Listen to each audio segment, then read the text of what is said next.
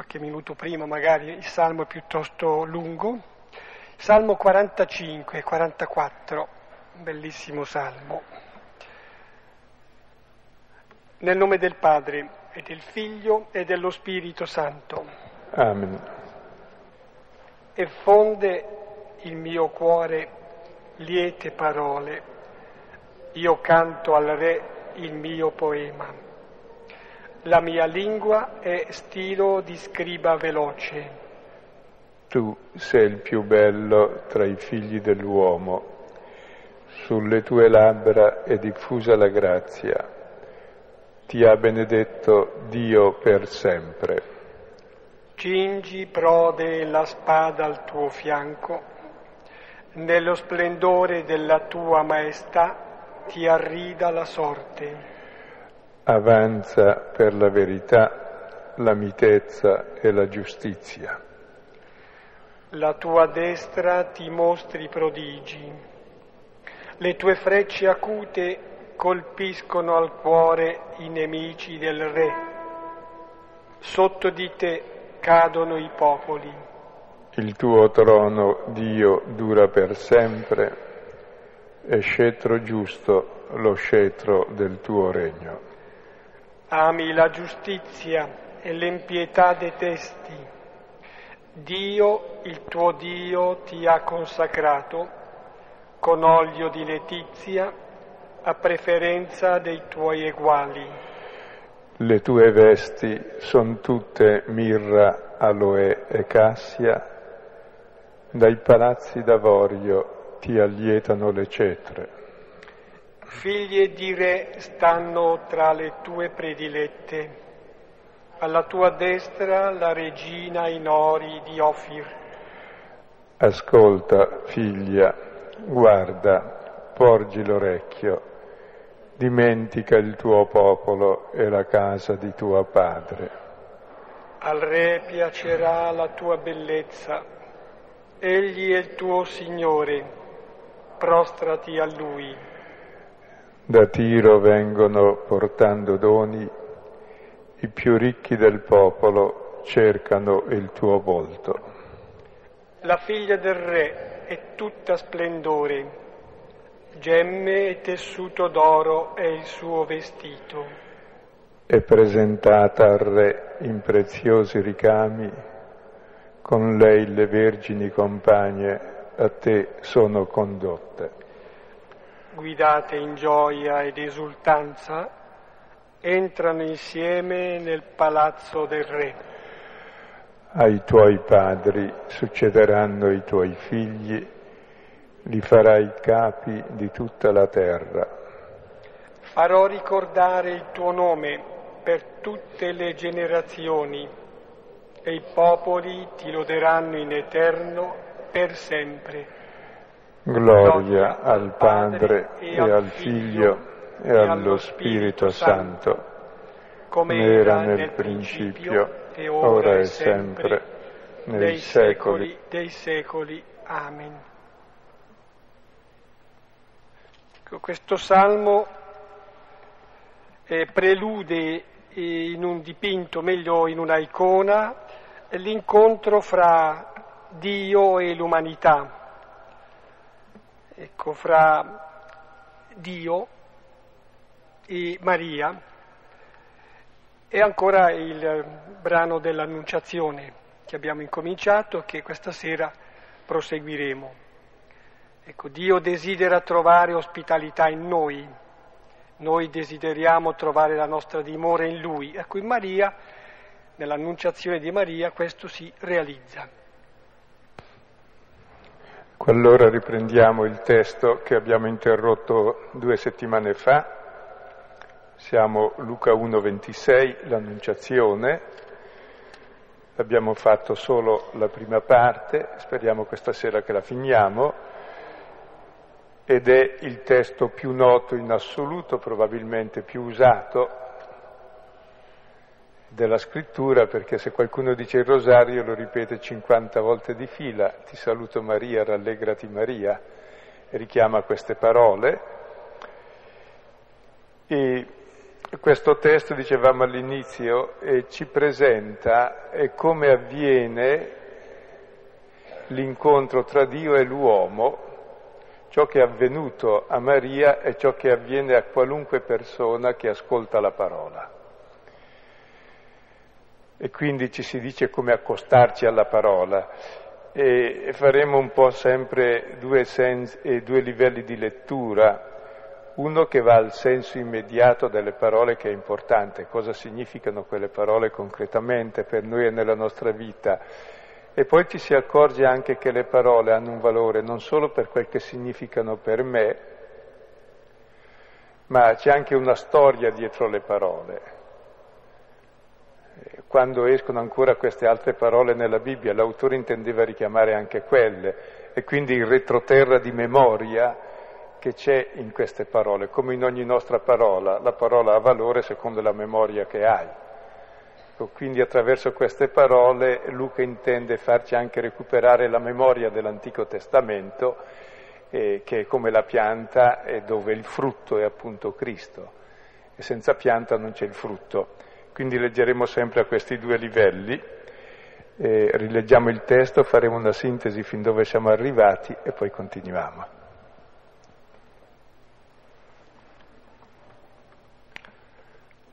Ora al sesto mese fu inviato l'angelo Gabriele da parte di Dio in una città della Galilea di nome Nazareth, presso una vergine promessa sposa a un uomo di nome Giuseppe della casa di Davide e il nome della Vergine Maria. Ed entrato da lei disse, Gioisci, graziata, il Signore è con te. Ora, ella questa parola fu tutta turbata e discorreva donde mai fosse un saluto simile. E disse l'angelo a lei, non temere Maria, trovasti infatti grazia presso Dio. Ed ecco, concepirai in ventre e genererai un figlio e chiamerai il suo nome Gesù. Questi sarà grande e figlio dell'Altissimo sarà chiamato, e il Signore Dio darà a lui il trono di Davide suo padre, e regnerà sulla casa di Giacobbe per i secoli, e del suo regno non ci sarà fine. Ora Maria disse all'angelo, come sarà questo, poiché uomo non conosco? E rispondendo l'angelo le disse, lo Spirito Santo calerà su di te e potenza dell'Altissimo adombrerà te e perciò colui che nascerà sarà chiamato Santo, figlio di Dio. Ed ecco, Elisabetta, tua parente, anch'essa concepì un figlio nella sua vecchiaia e questo è il sesto mese per lei che è chiamata sterile, perché non sarà impossibile presso Dio nessuna parola. Ora disse Maria, ecco la serva del Signore, avvenga a me secondo la tua parola. E s'allontanò l'angelo da lei.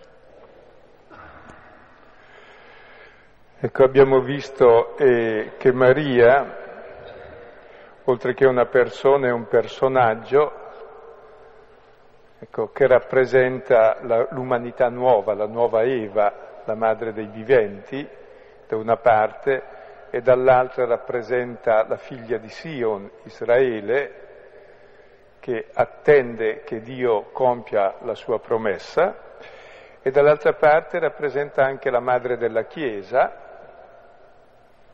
cioè la Chiesa stessa, cioè noi stessi, perché la madre ha in comune coi figli che cosa? La stessa natura, ciò che è la madre sono anche i figli. Ecco, allora nella figura di Maria leggiamo anche la nostra storia, come avviene il nostro incontro con Dio. E l'ottica eh, per leggere questo testo, eh, dicevamo, è quella di metterci dal punto di vista di Dio.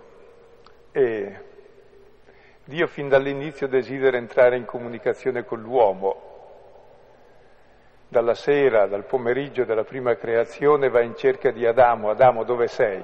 Per passeggiare con lui alla brezza della sera, perché Dio è amore, ha creato l'uomo per amore, e allora va in cerca della persona che ama, e Adamo si era nascosto, e allora comincia tutta la storia del nascondimento e tutta la storia di Dio che cerca l'uomo. Finalmente Maria è la prima persona umana che dice a Dio eccomi, ci sono. È la prima che risponde. Ed è il prototipo dell'uomo che entra in dialogo con Dio. E giustamente dice Dante che Maria è termine fisso d'eterno consiglio. Cioè, da sempre Dio, dall'eternità, da prima della creazione del mondo, pensava finalmente al momento dove un uomo, una persona, gli dice sì. Che Dio è da sempre sì, è amore per tutta la sua creazione e attende che qualcuno liberamente gli dica sì. Allora il suo desiderio è compiuto e la stessa creazione è compiuta perché nel sì a Dio la creazione diventa come Dio l'amore rende simili, rende uguali. E allora abbiamo visto la volta scorsa le coordinate di questo rapporto. La prima è la coordinata di tempo, il sesto mese dalla concezione del Battista, cioè nel tempo incompleto, perché il nostro tempo è sempre incompleto, fino a quando non viene il sì. E il sì ci fa passare dal sesto mese, segno dell'incompletezza, al compimento. Poi abbiamo visto il luogo, l'uomo si definisce proprio dal tempo e dal luogo. Ora, dove ti trovi? Qui. Ecco, e il luogo è Nazareth, il luogo della vita quotidiana. E Dio come entra in comunione con l'uomo? Entra in comunione attraverso l'angelo Gabriele. L'angelo vuol dire colui che annuncia Gabriele vuol dire forza di Dio, la forza di Dio è la sua parola, perché se uno dice la verità, con la parola si mette nelle mani dell'altro, si consegna. Se uno dice una menzogna è per aver l'altro nelle mani e per imbrogliarlo e uccidere. E Dio che è amore è parola, e la parola è comunicazione totale, se è vera. E questa parola ci rende come Dio perché? La parola comunica delle idee, no? Qualunque parola, comunica. Ecco, Dio ci comunica se stesso, paro- con la sua parola, cosa lui pensa. Ecco, con la parola però non si comunicano solo le idee, uno con la parola perché parla un altro, perché gli interessa parlare con lui. È un gesto di comunione, non solo di comunicazione di fatti, parlare una persona e attraverso le cose che ti comunichi in realtà vuoi sempre comunicare te stesso, vuoi accogliere e essere accolto. Ecco che Dio allora attraverso la parola entra in rapporto con l'uomo, dandogli informazioni, ma soprattutto dandogli se stesso. E poi la stessa parola informa l'uomo, cioè gli dà la forma, gli dà il modo di pensare, il modo di desiderare, di volere, di amare, di agire, di vivere. Per cui la parola di Dio ci trasforma in Dio. E poi abbiamo sentito eh, la parola dell'angelo, cosa contiene, ecco lo ribadisco brevemente, contiene tutto il messaggio della Bibbia. La prima parola è gioisci, il comando di Dio è la gioia, ci ha fatti per la gioia, per la pienezza di vita, e la gioia è il segno visibile della realizzazione dell'amore. E l'amore è realizzato quando è reciproco perché se uno ama e non è amato ci crepa. Ecco, Dio che è eternamente amore, amante e amato, vuole che anche noi diventiamo come Lui. Siamo da sempre amati da Lui. La nostra gioia è quando conosciamo questo amore e diventiamo come Lui rispondendo all'amore. Ed è importante questo imperativo che sta all'inizio perché è il comando fondamentale, il comando della vita. Dio ci manda verso la vita, verso la gioia e la felicità, altrimenti non è Dio. E tra l'altro l'unico problema dell'uomo è la mancanza di gioia. Quando uno è nella gioia non fa male a nessuno, è contento lui, capisce tutto. Quando è triste non capisce niente, fa male a sé e fa male agli altri. E cerca poi di compensare in infiniti modi questo vuoto. Per questo è proprio di Dio dare gioia. Ed è la prima cosa che il nemico cerca di farci perdere. E la parola gioia in greco, eh, l'abbiamo già detto, c'è tutto un gioco di parole dove gioia, chaire, giuisce la stessa radice char che vuol dire è gioia, è grazia, è gratuità, è dono, è amore. Ecco, sono quei termini che definiscono il senso della vita. C'è vita dove c'è amore, c'è gioia, c'è gratuità, c'è dono, bellezza anche vuol dire, grazia, altrimenti c'è disgrazia, c'è bruttezza, c'è la morte ed è la parola più pregnante di nuovo, di tutta la Bibbia, questo termine grazia. E poi la parola di Dio, la parola dell'angelo, oltre che giuisci, ci dice il nostro nome. Il nostro nome è graziata, è la stessa parola in greco di giuisce, ma in italiano non si poteva. Cioè il nostro nome è la grazia, la charis, l'amore, la gioia che Dio ha per noi. Qual è la mia identità? L'identità di ciascuno di noi è l'amore con cui è amato. Se gli manca questo, la cerca in infiniti riconoscimenti che non lo saziano mai. Perché l'uomo è fatto per amare e essere amato, la sua identità è questa. E la nostra identità è identità infinita. Noi siamo amati dal Padre come figli, come il figlio. Perché il Padre non è che ama un figlio meno dell'altro ci ha tanto amato il mondo da dare il suo figlio unigenito per noi. E tutta la Bibbia ci rivela il nostro nome, l'amore che ha Dio per noi, la nostra identità, in modo che poi viviamo questa identità, perché uno vive secondo l'identità riconosciuta di se stesso. Tra l'altro sotto il termine giuisci eh, c'è un'allusione a Sofonia 3, che è un profeta, in un tempo brutto di Israele, quando il re d'Assiria stava invadendo e aveva già invaso, anzi, e sottomesso Israele. E allora, eh, mentre tutto il popolo è sfiduciato perché è sotto l'oppressione straniera, il profeta si rivolge eh, in nome di Dio al popolo dicendo giuisci figlia di Sion perché il Signore è con te egli ti libererà e resterà di te un, po', un resto di popolo mite, mansueto e pacifico. È il resto, cioè in, parla in termini di salvezza e di mitezza. Poi ancora questa proposta ci dice il nome di Dio. Dio è con te. La più bella definizione di Dio. Dio è un complemento di compagnia, è con. È l'Emanuele. con tutto ciò che comporta questo. E di fatti lo si riconosce nella consolazione, ti accorgi che è presente, che ti dà gioia.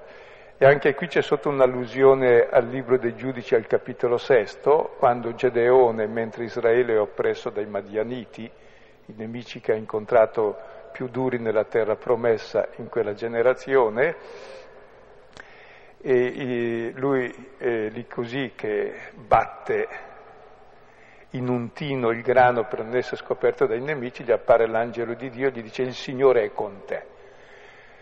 E allora Sans- eh, Sansone diventerà, Gedeone scusate, diventerà il grande eroe che libera il popolo. E come lo libererà? Chiama a raccolta tutti i suoi soldati, sono 32.000 e Dio gli dice siete troppo numerosi per vincere, troppo forti riducili. E allora fa uno stratagemma, prima chi di voi ha paura torna indietro, 22.000 vanno via subito, ne restano 10.000. Poi un altro ancora e dice mandali a bere, chi beve in un modo prendili, chi lambisce come i cani e chi beve in un altro modo non prenderli. Alla fine restano 300. È per dire che Dio è con te proprio nella tua debolezza e ti libera nella tua debolezza e con mezzi deboli, non attraverso il potere. Perché se Dio usasse il potere diventerebbe il dominatore più spietato che c'è, chi ci libererebbe più? invece ci libero proprio i deboli attraverso la debolezza e vedremo come. Sarà poi il canto del Magnificat. Ecco, Maria fu turbata e si domanda da dove viene, abbiamo visto la volta scorsa la risposta, non temere Maria, non temere, perché hai trovato grazia presso Dio. Il motivo di tutto, ciò che Dio fa per noi, è semplicemente perché troviamo grazia ai suoi occhi, che vuol dire che Lui ci vuol bene, è innamorato di noi. Cioè il motivo di tutta l'azione di Dio, di tutta la creazione, di tutto il suo intervento nella storia è il suo amore gratuito per noi. E qui ce l'avevamo fermati l'altra volta. No? Riprendiamo dal versetto 30, proseguendo. Disse l'angelo a lei, non temere Maria, trovasti infatti grazia presso Dio. Ed ecco, concepirai in ventre, genererai un figlio e chiamerai il suo nome Gesù.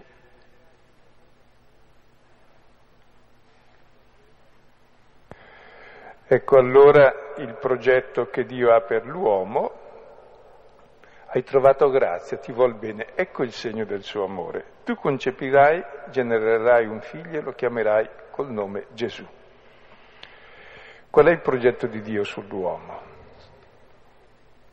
Ecco, ricordate che Davide voleva costruire una casa al Signore.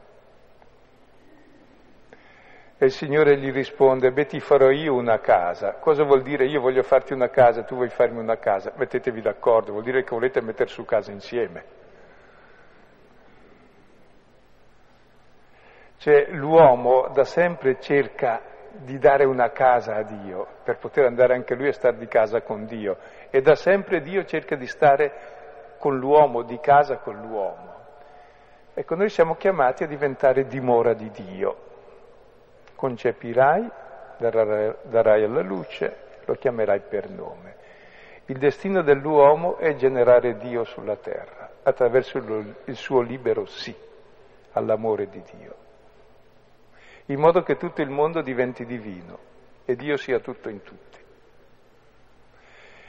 Quindi è proprio per la risposta dell'uomo che il creato raggiunge il massimo delle sue possibilità il ritorno alla sorgente della vita,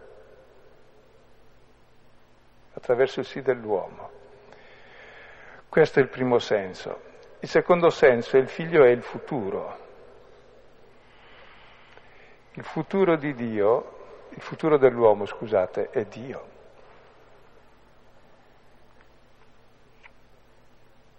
Perché l'uomo è apertura all'infinito.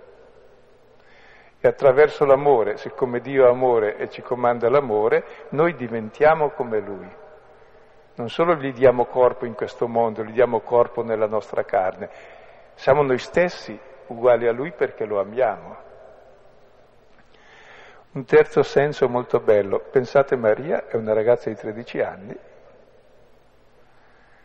che ha la proposta di diventare madre di Dio che Dio è suo figlio, che Dio dipende da lui, da lei, dalle sue mani. Dio si mette nelle nostre mani, dipende da noi. Vive della cura che noi abbiamo. Tutto il creato vive dell'amore di Dio, della cura di Dio e Dio sulla terra vive della cura che ha l'uomo. Se l'uomo ama e nella gioia, tutto il mondo diventa vivo della vita di Dio, dello Spirito.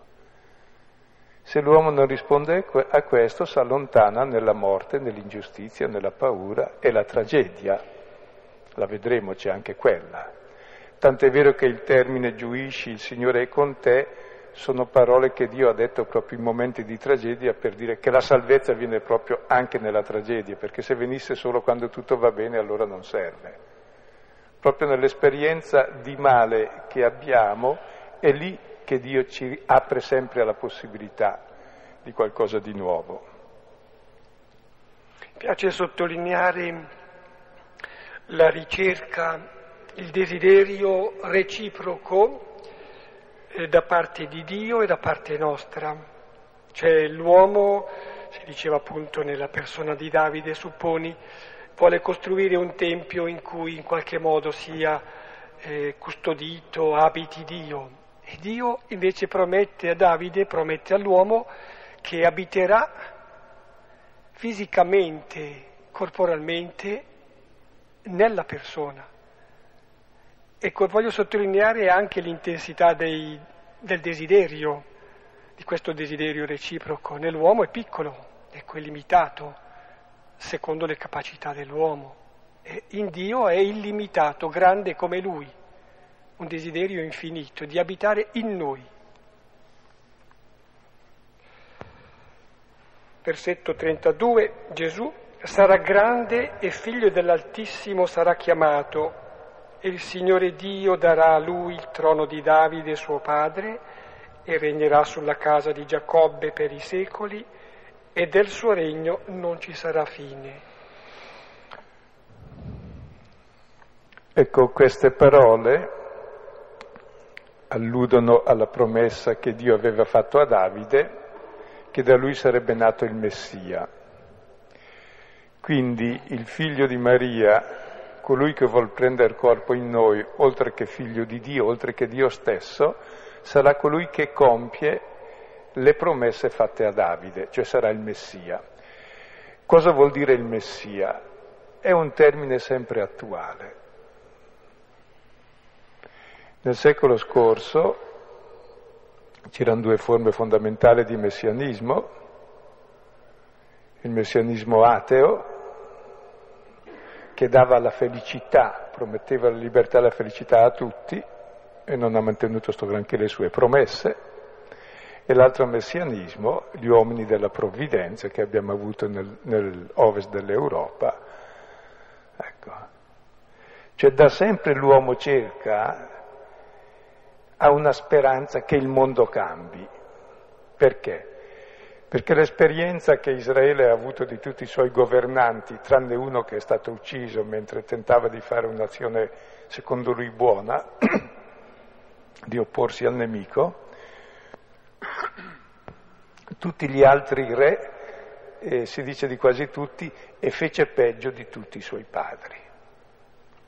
Per cui l'esperienza costante è che c'è un tipo di rapporto tra le persone dove predomina sempre il più prepotente, lui si ritiene l'unto di Dio, il Messia, in realtà è l'antidio, l'antimessia, perché? Perché domina su tutti e Dio verrà quindi a liberare dall'ingiustizia da tutto il resto. E quali sono le caratteristiche del Messia? Ecco, sono esattamente il contrario delle caratteristiche dell'idolo che troviamo in Daniele, nel profeta Daniele, il capitolo terzo, quel grande colosso d'oro, splendido, terribile, affascinante, che poi crollerà perché ha i piedi d'argilla. Ecco, Dio non è terribile, non è grande, non domina, non ha in mano nessuno, quando si parla del Messia, abbiamo letto il Salmo, eh, lo potete rivedere che abbiamo pregato, parla delle nozze regali e la descrizione proprio dell'incontro del popolo col Messia, sono le nozze tra l'uomo e Dio. E si dice che il Messia avanza per la verità, per la mitezza e la giustizia. Sarà Messia perché usa la verità, non la menzogna. La menzogna serve per dominare, la verità serve per servire gli altri. La mitezza, non l'orgoglio, non l'arroganza, non la strafottenza, non il potere sugli altri. E la giustizia, non l'ingiustizia. Così al Salmo 85 si parla del Messia e si dice che in lui è verità e misericordia si incontreranno, giustizia e pace si baceranno. Ed è il desiderio, è il sogno dell'uomo che ci sia un mondo che non sia nella menzogna, nell'ingiustizia, nella schiavitù, nella divisione, nella guerra, ma che sia nella pace, nella misericordia, l'età dell'oro che sia sempre sognato. Ecco, non è che sono sbagliati questi sogni, bisogna realizzarli nel modo giusto. E la verità si realizza con la verità, non con la menzogna. E il servizio col servizio, non col dominio. E la mitezza con la mitezza, non con l'arroganza. E la giustizia con la giustizia, non con l'oppressione e le frodi. Quindi il Messia sarà colui che riporterà il mondo in questa situazione. E da sempre l'uomo l'attende. E sempre bisogna far gioco su questi sentimenti profondi dell'uomo anche per imbrogliarlo. Infatti sono nati tanti messia nella storia. E prima di Gesù, e ai tempi di Gesù, e dopo Gesù, e lungo tutto il periodo della storia, fino adesso, ci abbiamo sempre i messia, dichiarati o meno. Sono quelli che risolvono tutti i nostri problemi. Con che cosa? Col dominio, col potere la strafottezza. Ecco, questi sono esattamente quelli dai quali Dio ci vuole liberare. Attraverso che cosa? La verità, la mitezza, la giustizia. Attraverso le persone che acquistano coscienza, vedremo il modo nel quale Dio lo farà, attraverso Gesù. Però vengono già allusi questi temi fondamentali che toccano il senso stesso dell'esistenza, altrimenti che senso ha la nostra storia? Ma si dura poco, eh? Una volta la storia poteva durare perché non potevamo nuocere tanto, ma oggi che possiamo distruggere 6.000 volte o 60.000 volte il mondo, abbiamo la possibilità reale. La si fa se non si cambia criterio. Certamente lo cambieremo. Ecco. Quindi è in gioco davvero il senso della storia sul concetto di Messia. Il Vangelo ci rivelerà come Gesù è Messia come Cristo, come liberatore. E tutto il tema del Vangelo di Luca sarà il tema del Cristo liberatore, della libertà che ci porta, che è quella dell'amore, del servizio, eccetera, della solidarietà e della verità. Quindi come vedete vengono allusi i temi della promessa di Dio che vuole il nostro consenso per essere realizzata e del suo regno non ci sarà fine, perché la storia è nelle mani di Dio, grazie a Dio. Ecco, non allora dopo il dubbio che è irrispettoso, illecito, forse anche, ma la domanda che è lecita, doverosa. Ora Maria disse all'angelo, come sarà questo, poiché non conosco uomo? Rispondendo, l'angelo le disse, lo Spirito Santo scenderà su di te e potenza dell'Altissimo adombrerà te e perciò anche colui che nascerà sarà chiamato Santo, figlio di Dio. Ecco, avete visto, prima c'è la proposta, poi Maria si domanda cosa significa, allora c'è il discernimento, si spiega cos'è questa proposta una volta che è spiegata e capisci cos'è questa proposta, ci si domanda che fare. Maria dice come sarà, si informa com'è che avviene in modo che mi regolo cosa devo fare.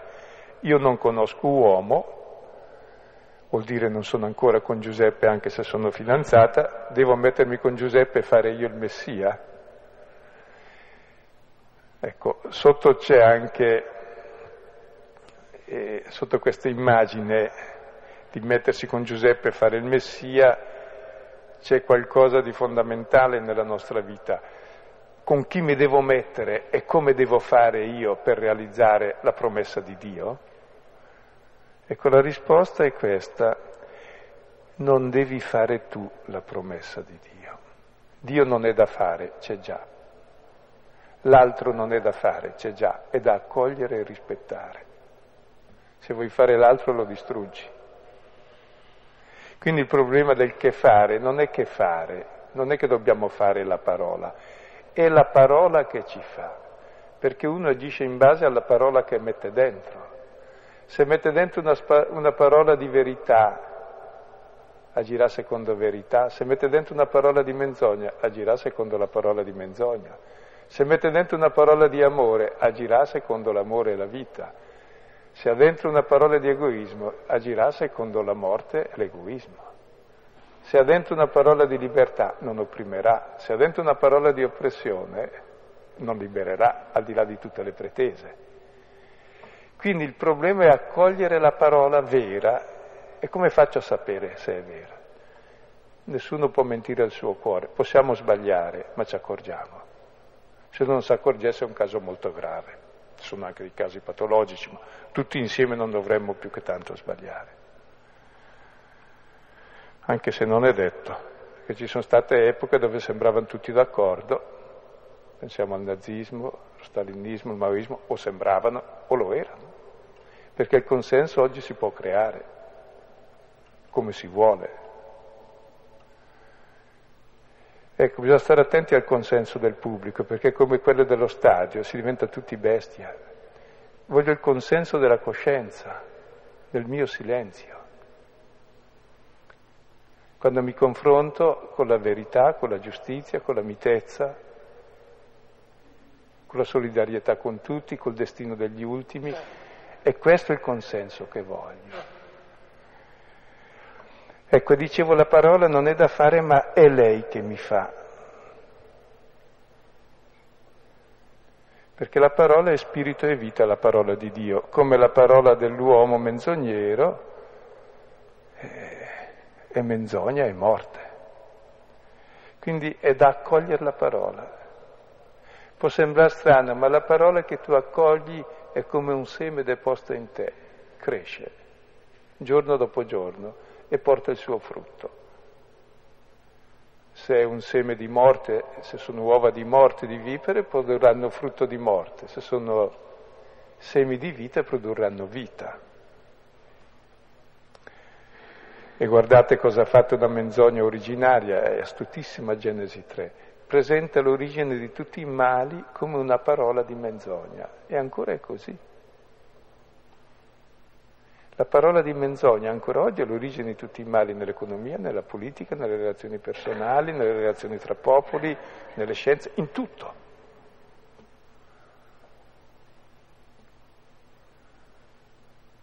E c'è il dominio della menzogna su tutto perché la menzogna rende schiavi.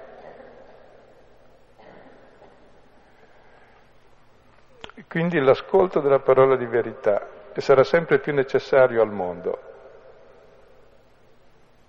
perché siamo bombardati da parole che non sono certo parole di libertà e di verità, sono parole per creare consenso perché, per essere dominati.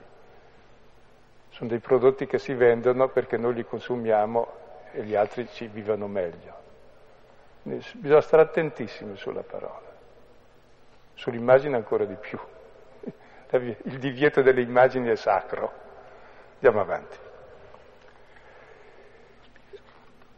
Ecco, ed è lo Spirito Santo, lo Spirito è la vita, Santo di Dio, la vita di Dio ci viene comunicata dalla parola di Dio. Perché quella parola è verità ed è amore e ti accorgi che questa parola genera in te verità e amore. Quindi non la fai tu, ma è lei che ti fa.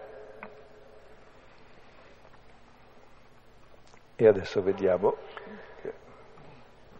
Come contrassegno, quasi come indicazione, versetto 36, ecco Elisabetta, tua parente, anch'essa concepì un figlio nella sua vecchiaia e questo è il sesto mese per lei che è chiamata sterile, perché non sarà impossibile presso Dio nessuna parola. Ecco, l'abbiamo detto all'inizio, Elisabetta è l'ultima delle matriarche della Bibbia è come tutte le matriarche è sterile, è la sterilità che poi evidentemente viene risolta quando sembra impossibile, è indice di una cosa che il futuro non è un prodotto, ma è un dono, come la vita. Ed è un dono di chi? Di Dio che ci apre all'impossibile, perché nulla è impossibile a Dio. E ciò a cui Dio vuole aprirci è esattamente a se stesso perché diventiamo come Lui. Elisabetta è l'ultimo di questi segni, lei che ha concepito ormai vecchia, per dire vedi che la promessa di vita, di felicità di Dio si apre all'infinito oltre ogni possibilità in modo che sia sempre possibile. E tutta la storia sacra è proprio il segno di quest'opera di Dio che dove sembra impossibile liberare dal faraone, liberare dalla Siria, liberare dai potenti, eh, liberare addirittura dalla morte e dal peccato e dalla menzogna è ciò che avviene mediante la parola. La risposta di Maria, ecco la conclusione, l'accettazione. Ora disse Maria, ecco la schiava, la serva del Signore, avvenga a me secondo la tua parola. E l'angelo partì da lei. Ecco, Maria è la prima persona che dice sì. Adamo, quando Dio andava a cercarlo, dove sei? Mi sono nascosto perché ho avuto paura. E Maria dice, eccomi, sono qui. Sono, usa una parola che a noi non piace, schiava. E lo schiavo appartiene all'altro ed è anche un termine molto bello per indicare una cosa. Quando Paolo indica la libertà in Galati 5:13, consiste nell'essere schiavi gli uni degli altri nell'amore, è il massimo di libertà. Lo schiavo è colui che appartiene all'altro e l'amore è essere dell'altro. Il massimo di libertà è essere dell'altro per amore. Così Maria dice sono tua, come tu sei mio. Ho capito che tu sei mio, anch'io sono tua ed è il sì perfetto. Avvenga a me secondo la tua parola.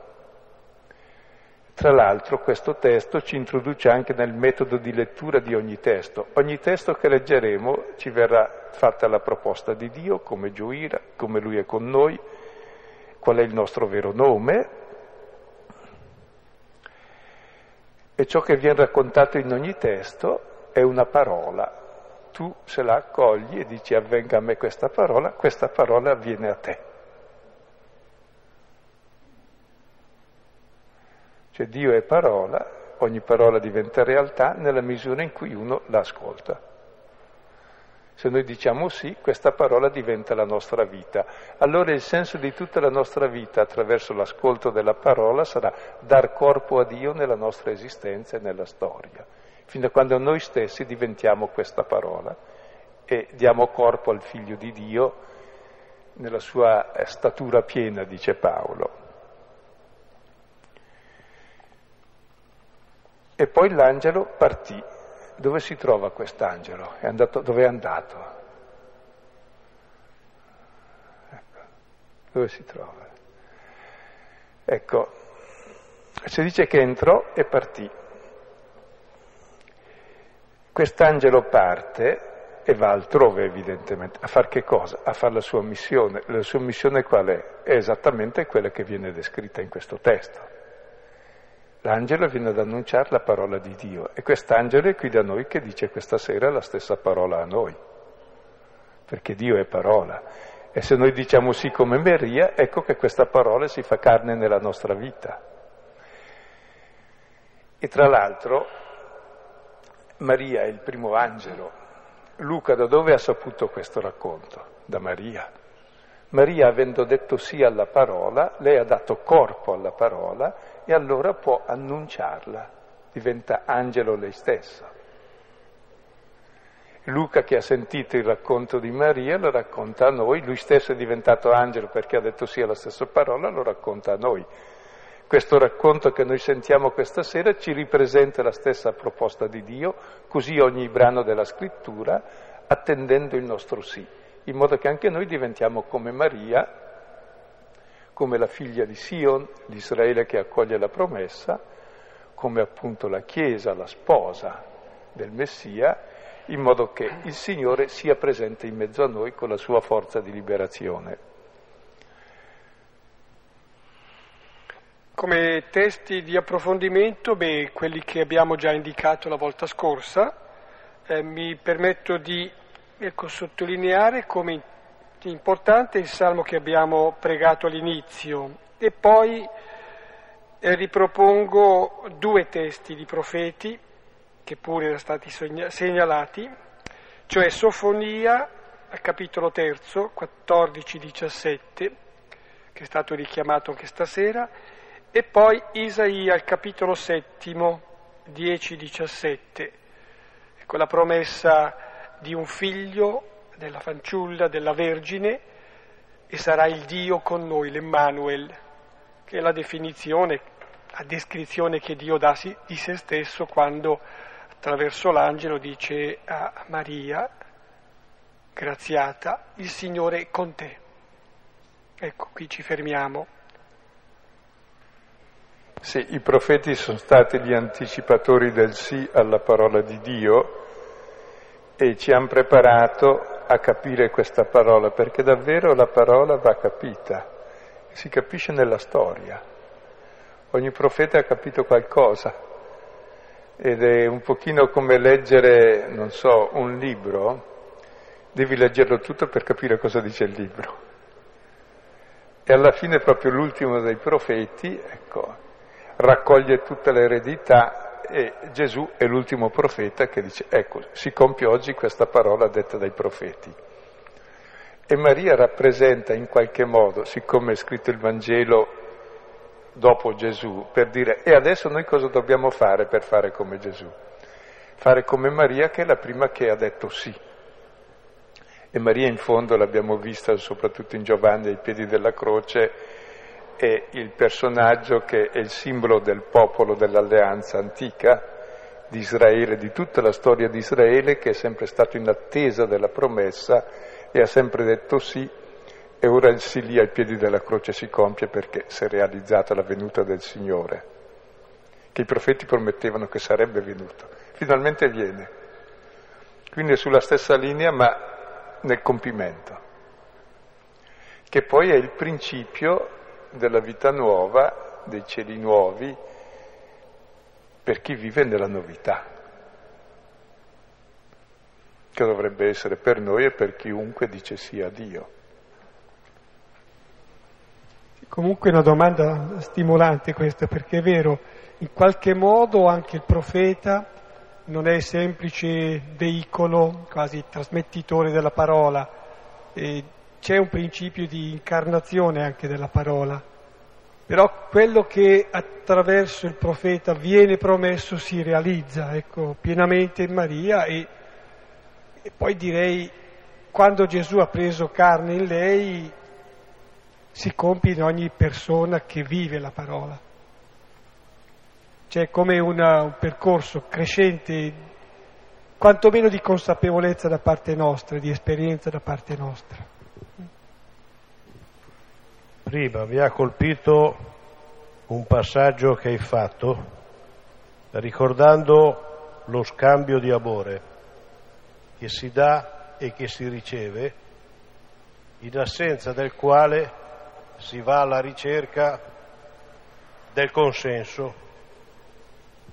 E ho pensato al consenso come surrogato, come potere, come forma di affermazione.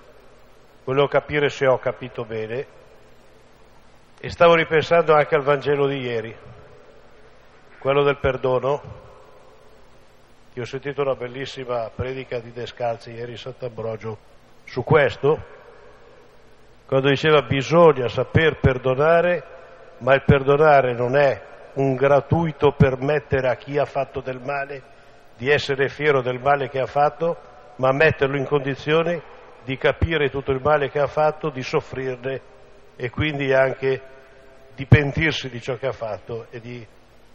Volevo capire se si poteva ricollegare questi ragionamenti e potevi approfondirlo un attimo. E la prima cosa circa la gioia, che è il segno dell'amore corrisposto, Ecco, quando noi viviamo nella gioia non facciamo male a nessuno e facciamo bene di sicuro a noi e agli altri mentre dove l'amore non è corrisposto, o dove pensi che non lo sia, o dove non ti senti amato, hai sempre bisogno di conferme. Cerchi consensi in modo che, di garantirti che sei qualcuno. E questo garantirsi di essere qualcuno è il surrogato della vera identità, perché la, ver- la vera identità è l'amore con cui siamo di fatto amati e riconosciamo d'averlo e tra l'altro qualunque amore che gli altri ci danno è sempre anche limitato, però è un segno dell'amore infinito che Dio ha per noi, per cui anche in quel limite leggiamo qualcosa di molto grande come, non so, anche nella luce dell'alba che è poca, vedo già la luce del sole meridiano, anche se è più scarso lì. Così in ogni amore gratuito vedo già l'amore infinito che è gratuito. Ecco, il non credere a questo amore, il non avere esperienza di questo amore crea la ricerca di conferme e la ricerca di conferme te le fai tu, quindi sono i surrogati dell'amore, sono i consensi che vai cercando. Sì. Poi circa il perdono, ecco, eh, credo che ogni parola, eh, tu, tu mi hai riferito eh, il vescovo Erminio Descalzi, ecco evidentemente l'hai riferito come l'hai inteso tu, e lui ha riferito Luca eh, 6, 27, 38, evidentemente come l'ha intesa lui. Ecco, la parola si può intendere sempre in modo molto, molto grande, però il nocciolo rimane lo stesso. Davvero cosa vuol dire l'amore per i nemici, per noi? Vuol dire che abbiamo capito una cosa, che Dio non ha nemici, ha solo figli, perché Dio è padre. E se io ho nemici è perché gli altri sono miei concorrenti nel male. Voglio le stesse cose mie. Quindi i miei nemici mi fanno da spia al male che è in me. Punto primo. Punto secondo, sono io nemico di Dio e Lui mi ha amato e perdonato e così ha vinto il mio male, che è la non conoscenza del suo amore e per sé il modo per vincere il male nel mondo è la testimonianza di questo amore. Solo il perdono vince l'odio, vince il male. Poi quello di far soffrire gli altri in modo che capiscano, vabbè, può darsi che sia una via, però è quella che usiamo sempre, la corsia privilegiata, e non sembra che porti frutto grande perché tutti usiamo lo stesso sistema perché il male è sempre l'altro, lo bastone così impara, impara a bastonare di più. Ecco, quindi forse è altra la via che Gesù ci voleva dire, quella del bastone della croce, che cioè vince il male col bene. E chiaramente eh, ci arriveremo a questo. Mancano ancora cinque capitoli. Eh, pensavo ai 300 soldati e li riferivo alla, alla caratteristica di Dio come mitezza. Solo 300. Ecco, sì, mi, mi, è, mi, ha colpito molto perché io sono quello dei 32.000 sempre, quindi c'è qualcosa su cui devo riflettere. Però stasera mi piacerebbe eh, pensare insieme a chi al, al mondo, al, al giorno d'oggi cerca di dare una casa a Dio, cioè questo atteggiamento così, così eh, originario, insomma, se, mi sembra un po' sfilacciato, così una semplice rassegna. Eh, chi oggi nel mondo ha questo atteggiamento di voler dare una casa a Dio, che è la premessa di, tan- di tante cose, insomma, di tutto? Rispondo indirettamente. Il brano precedente era quello di Zaccaria che era nel santuario del Tempio, santuario del Tempio dove sta l'arca dell'alleanza, dove sta la presenza di Dio. In questo testo l'arca dell'alleanza è Maria perché dice sì alla parola e lì sta la presenza di Dio corporalmente. E noi ascoltando la parola diamo corpo alla presenza di Dio.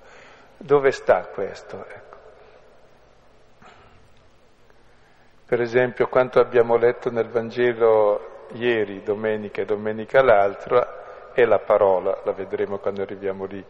Chi ascolta questa parola nella misura in cui l'ascolta dà corpo a Dio in questo mondo, dà casa a Dio. Dio sta di casa nel mondo dove si vivono le beatitudini.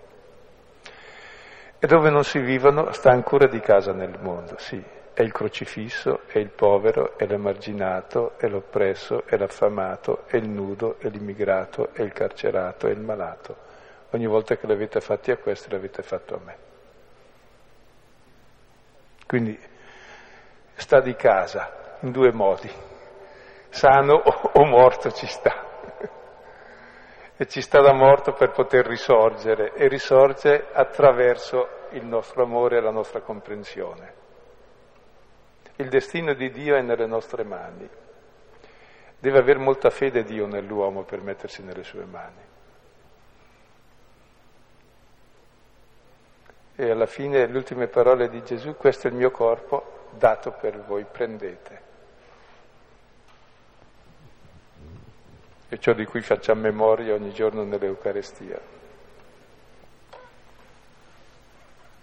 Qualche collegamento mi è venuto in mente è un racconto in cui una, un celebre rabbì eh, domanda a delle persone che l'ascoltavano dov'è Dio?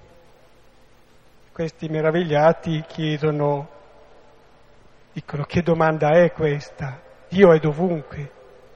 E questo saggio risponde a sua volta che no, Dio è dove lo si lascia entrare. Eh, volevo chiedere, prima è stato detto l'Eccomi di Maria, che è stata la, la, prima a dire Eccomi, però col poco di memoria che ho, cioè, posso andare su Mosè e eh, Mosè, Samuele e molti altri che hanno detto Eccomi. Vabbè, Mosè dopo sul monte, anche lui nella nube ha generato la Torah, Maria ha generato Gesù. Eh, però anche, cioè, anche, loro hanno detto un e ce ne sono molti altri, cioè, adesso non li trovo subito. Sì, sì tutta, tutta, la storia della Bibbia è storia di sì e di no, come tutta la nostra storia. E adesso spiego meglio un po' perché era la prima domanda anche molto simile. E che davvero il nostro sì è una storia non solo personale, ma è una storia davvero che sta a monte, cioè attraverso il sì degli altri ciò che gli altri hanno capito e hanno fatto, anche noi abbiamo capito qualcosa e qualcosa è stato fatto di Dio nel mondo. Fino a quando si arriva al Battista, l'ultimo dei profeti, dopo cessa la profezia, tra l'altro in Israele, e Gesù dice cosa? Lo vedremo al capitolo quarto, dice oggi si compie questa parola. Gesù è quello che compie oggi ogni parola che è stata detta. E dietro c'è tutti gli altri che hanno detto sì a ogni singola parola, alla fine quando il disegno è completo, Gesù dice sì a tutto il disegno, che è il sì del figlio che vive da fratello. E amando i fratelli testimonia l'amore del Padre, è il sì totale. Dopo Gesù comincia la nuova storia di questo sì totale aperto a tutti, allora si prende Maria come modello perché? Gesù è un caso unico, è lui il figlio di Dio, noi non lo siamo. E invece no, siamo chiamati come Maria, che è Israele, a dar corpo a Dio attraverso l'ascolto dicendo sì alla parola, in modo che noi stessi da queste parole siamo generati figli di Dio, fratelli di Gesù, figli del Padre. Quindi Maria diventa il prototipo del credente, dell'Israele credente, del cristiano credente, di ogni uomo. E il destino di Maria che è dar corpo alla parola, al sì di Dio all'uomo nella carne di Gesù, è il destino di ogni carne. E come lo facciamo? È messo all'inizio del Vangelo in modo molto astuto perché il Vangelo ci riferisce alla parola di Dio come una storia articolata, non è un sì generico, una storia concreta che dura 33 anni e passa attraverso tutti i meandri dell'esistenza. E dicendo sì a tutto questo, noi diamo corpo a Dio nella nostra vita. Diventiamo Tempio dello Spirito, diventiamo figli di Dio, fratelli di Gesù, figli del Padre come Lui. quindi figli di Maria. La storia di Dio è fatta di un presente, che è stata da meno infinito e più infinito. La storia dell'uomo è un percorso. Come si conciliano le due cose? Come si incontrano? Dove si incontrano? Ecco, eh, stavo leggendo oggi una poesia eh, di un gesuita del Seicento che parlava, eh, commentava eh, io sono quello che sono. Uno dei termini per definirlo, è poesia concettuale sublime, diceva io sono il centro immenso. Cioè che Dio sta al centro, ma è immenso,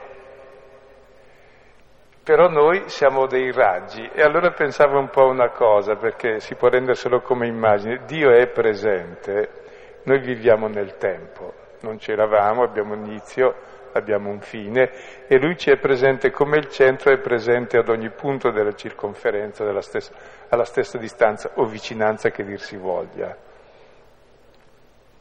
Poi se uno mi chiede cos'è il tempo è l'unico grande mistero, non lo sappiamo.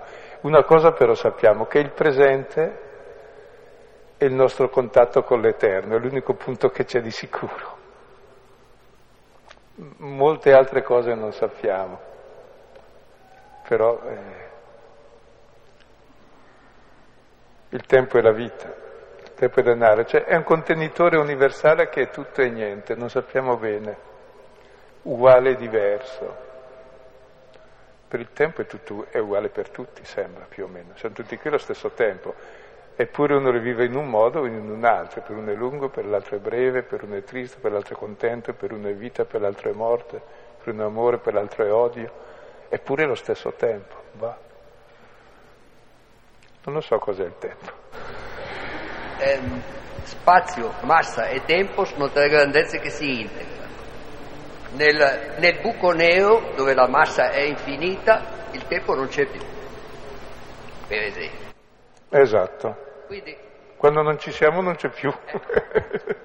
Siccome ci siamo, ce l'abbiamo, quindi è proprio il tempo e, e la vita. E,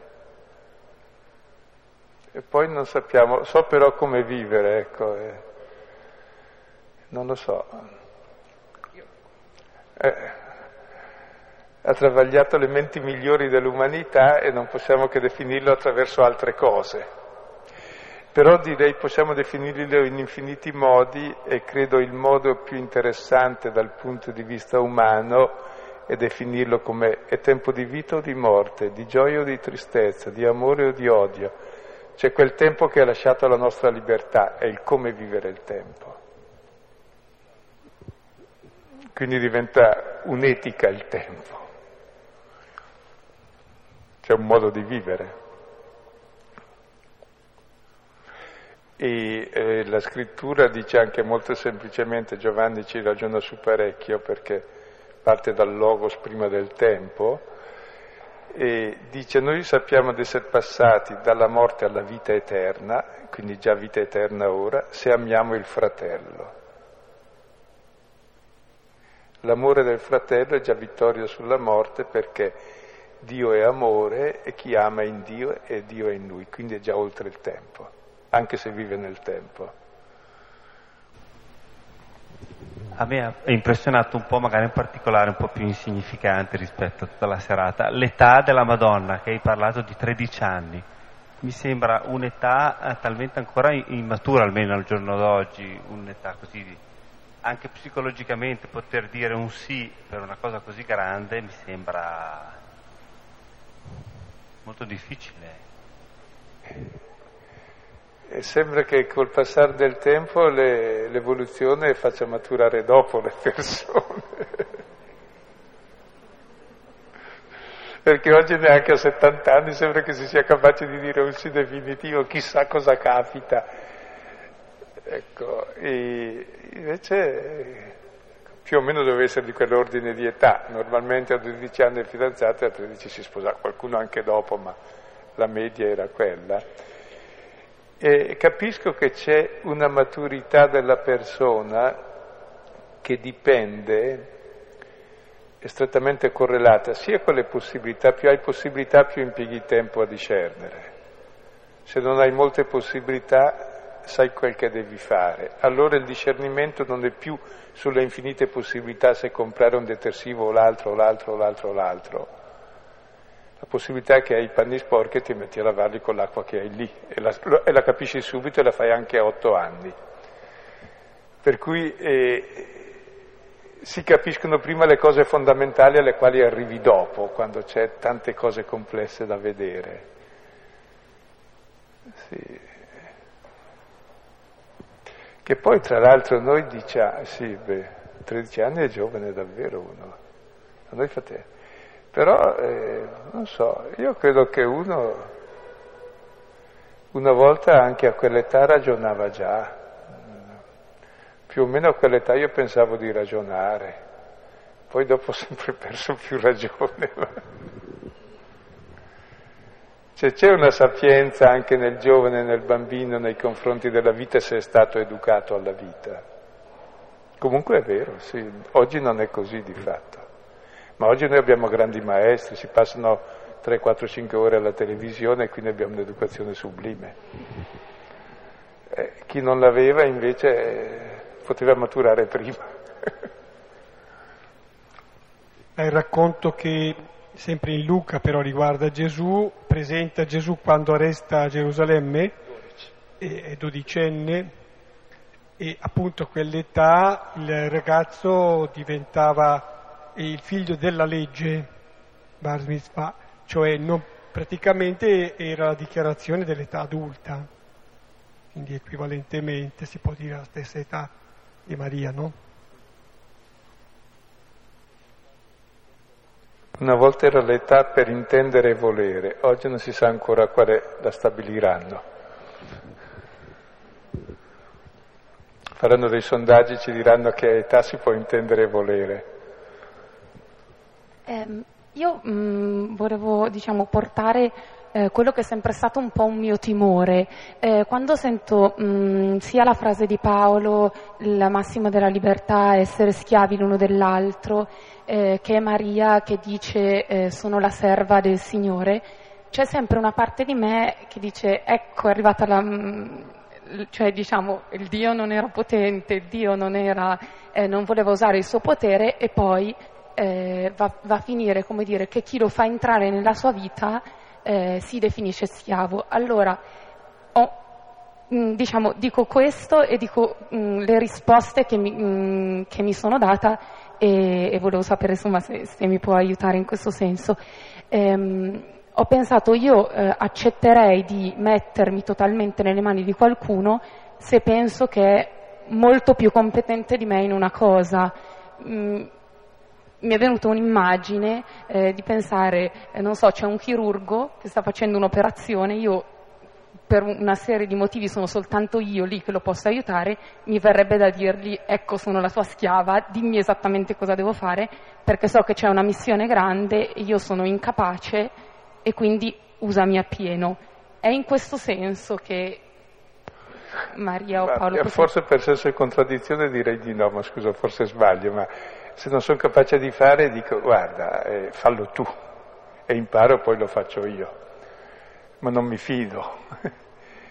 e penso forse, però puoi aver ragione per l'altro aspetto, penso che il motivo sia un altro, cioè noi abbiamo la mentalità della dialettica padrone-servo che si suppongono a vicenda, non c'è padrone se non c'è il servo, non c'è servo se non c'è il padrone.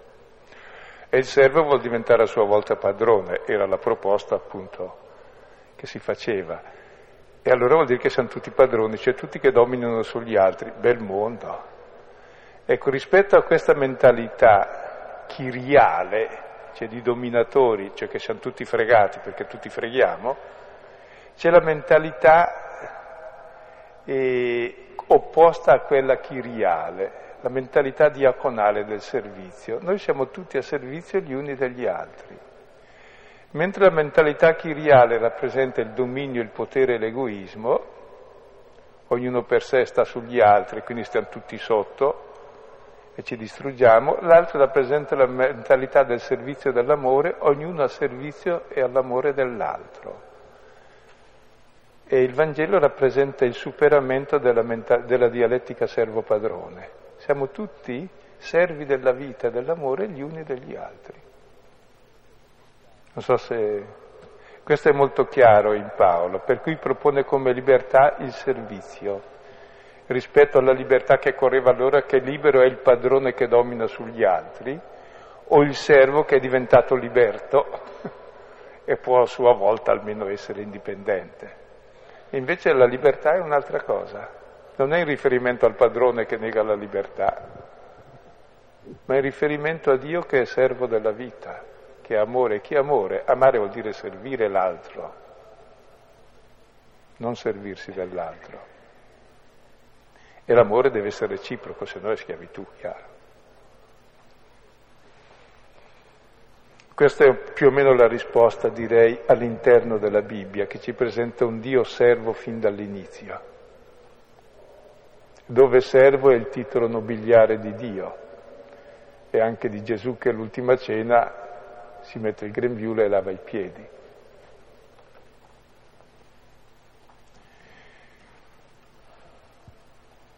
Facciamo l'ultimo, poi chiudiamo, ce n'è una mano lì alzata. La Chiesa ha sempre proposto la Sacra Famiglia come modello da imitare per ciascun credente. Tuttavia i detrattori del cattolicesimo quando sentono questa cosa diciamo, irridono perché, per, perché diciamo, i rapporti all'interno della Sacra Famiglia diciamo, non sono ben definiti come si vorrebbe. In che senso la Chiesa propone allora, eh, vista la, la, la, situazione sui generis appunto della Sacra Famiglia, in che senso propone, la propone come modello per le famiglie cristiane?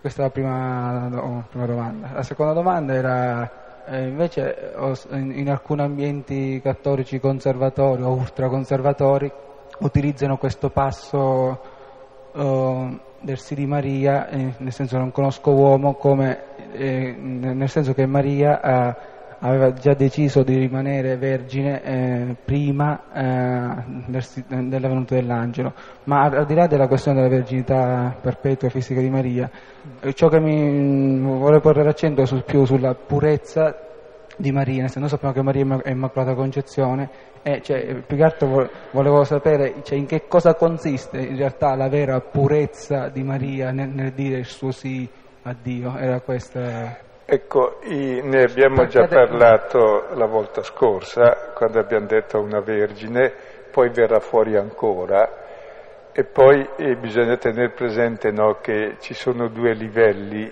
di lettura. Circa il modello della famiglia, ecco, direi che è giusto prenderlo e poi, eh, sai, dipende poi da cosa intendi per modello. Per esempio, il vero modello che si fa il giorno della festa della famiglia è Gesù che scappa di casa, è un modello bellissimo.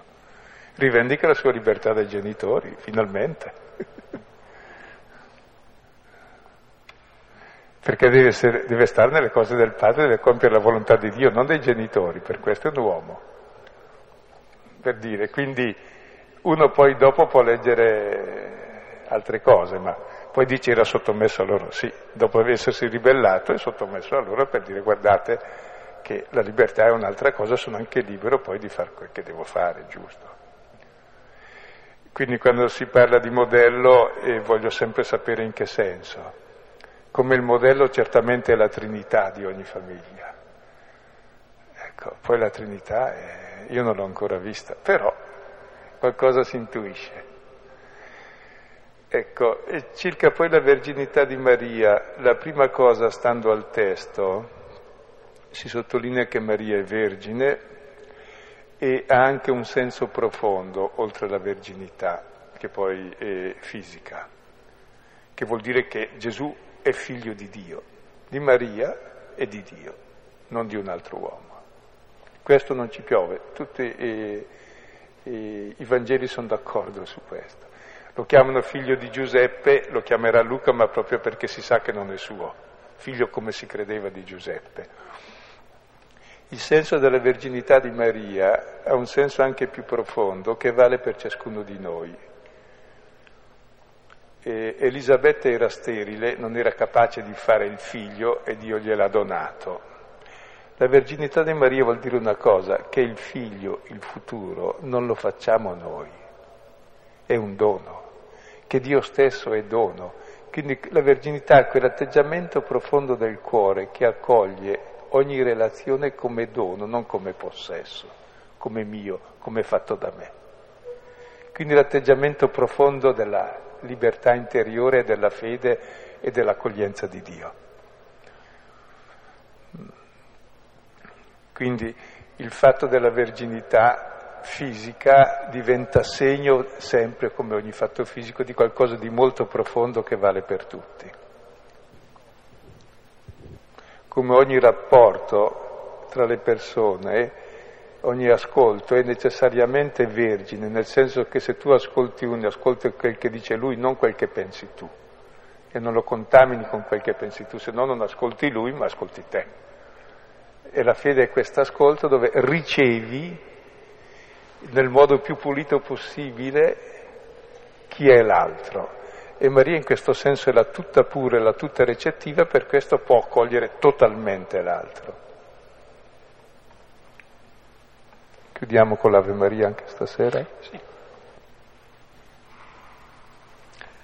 Gioisci, Ave Maria, piena di grazia, il Signore è con te. Tu sei benedetta fra le donne e benedetto è il frutto del tuo seno, Gesù.